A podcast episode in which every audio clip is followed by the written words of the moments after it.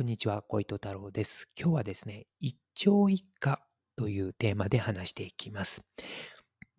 この一朝一夏なんですけれども、北海道で活動していたヤクザ組織の名前です。で、えいつの時代かと言いますと、明治時代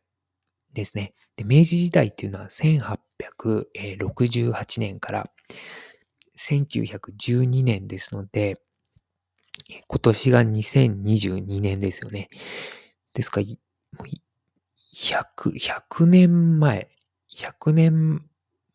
100年前ぐらいの話になります。で、明治時代の北海道っていうのはですね、まだこう開拓がされていなかったので、まあ、本州からですね、あの出稼ぎ労働者がたくさん渡ってきて、まあ、北海道の土地をこう開拓していっていきました。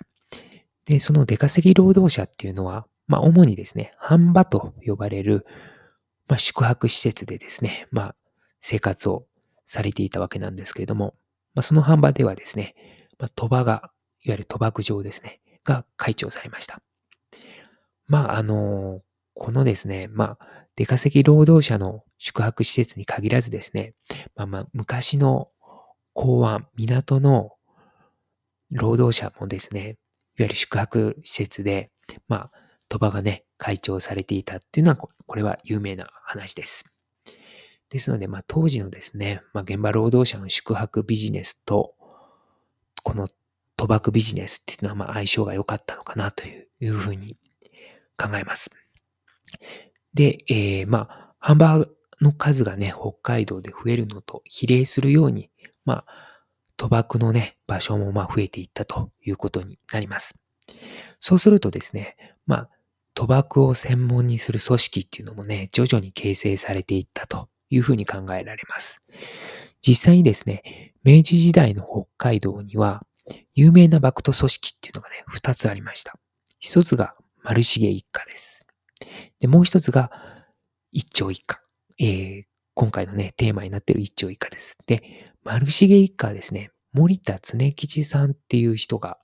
結成した組織でして、函館、今の北海道の函館をね、函館に本拠地を置いてました。で、この丸重一家はですね、一時期大変 勢力を 拡大してですね、東北地方とかですね、東京などにもこう活動範囲を置いていた組織です。で、まあ、最盛期には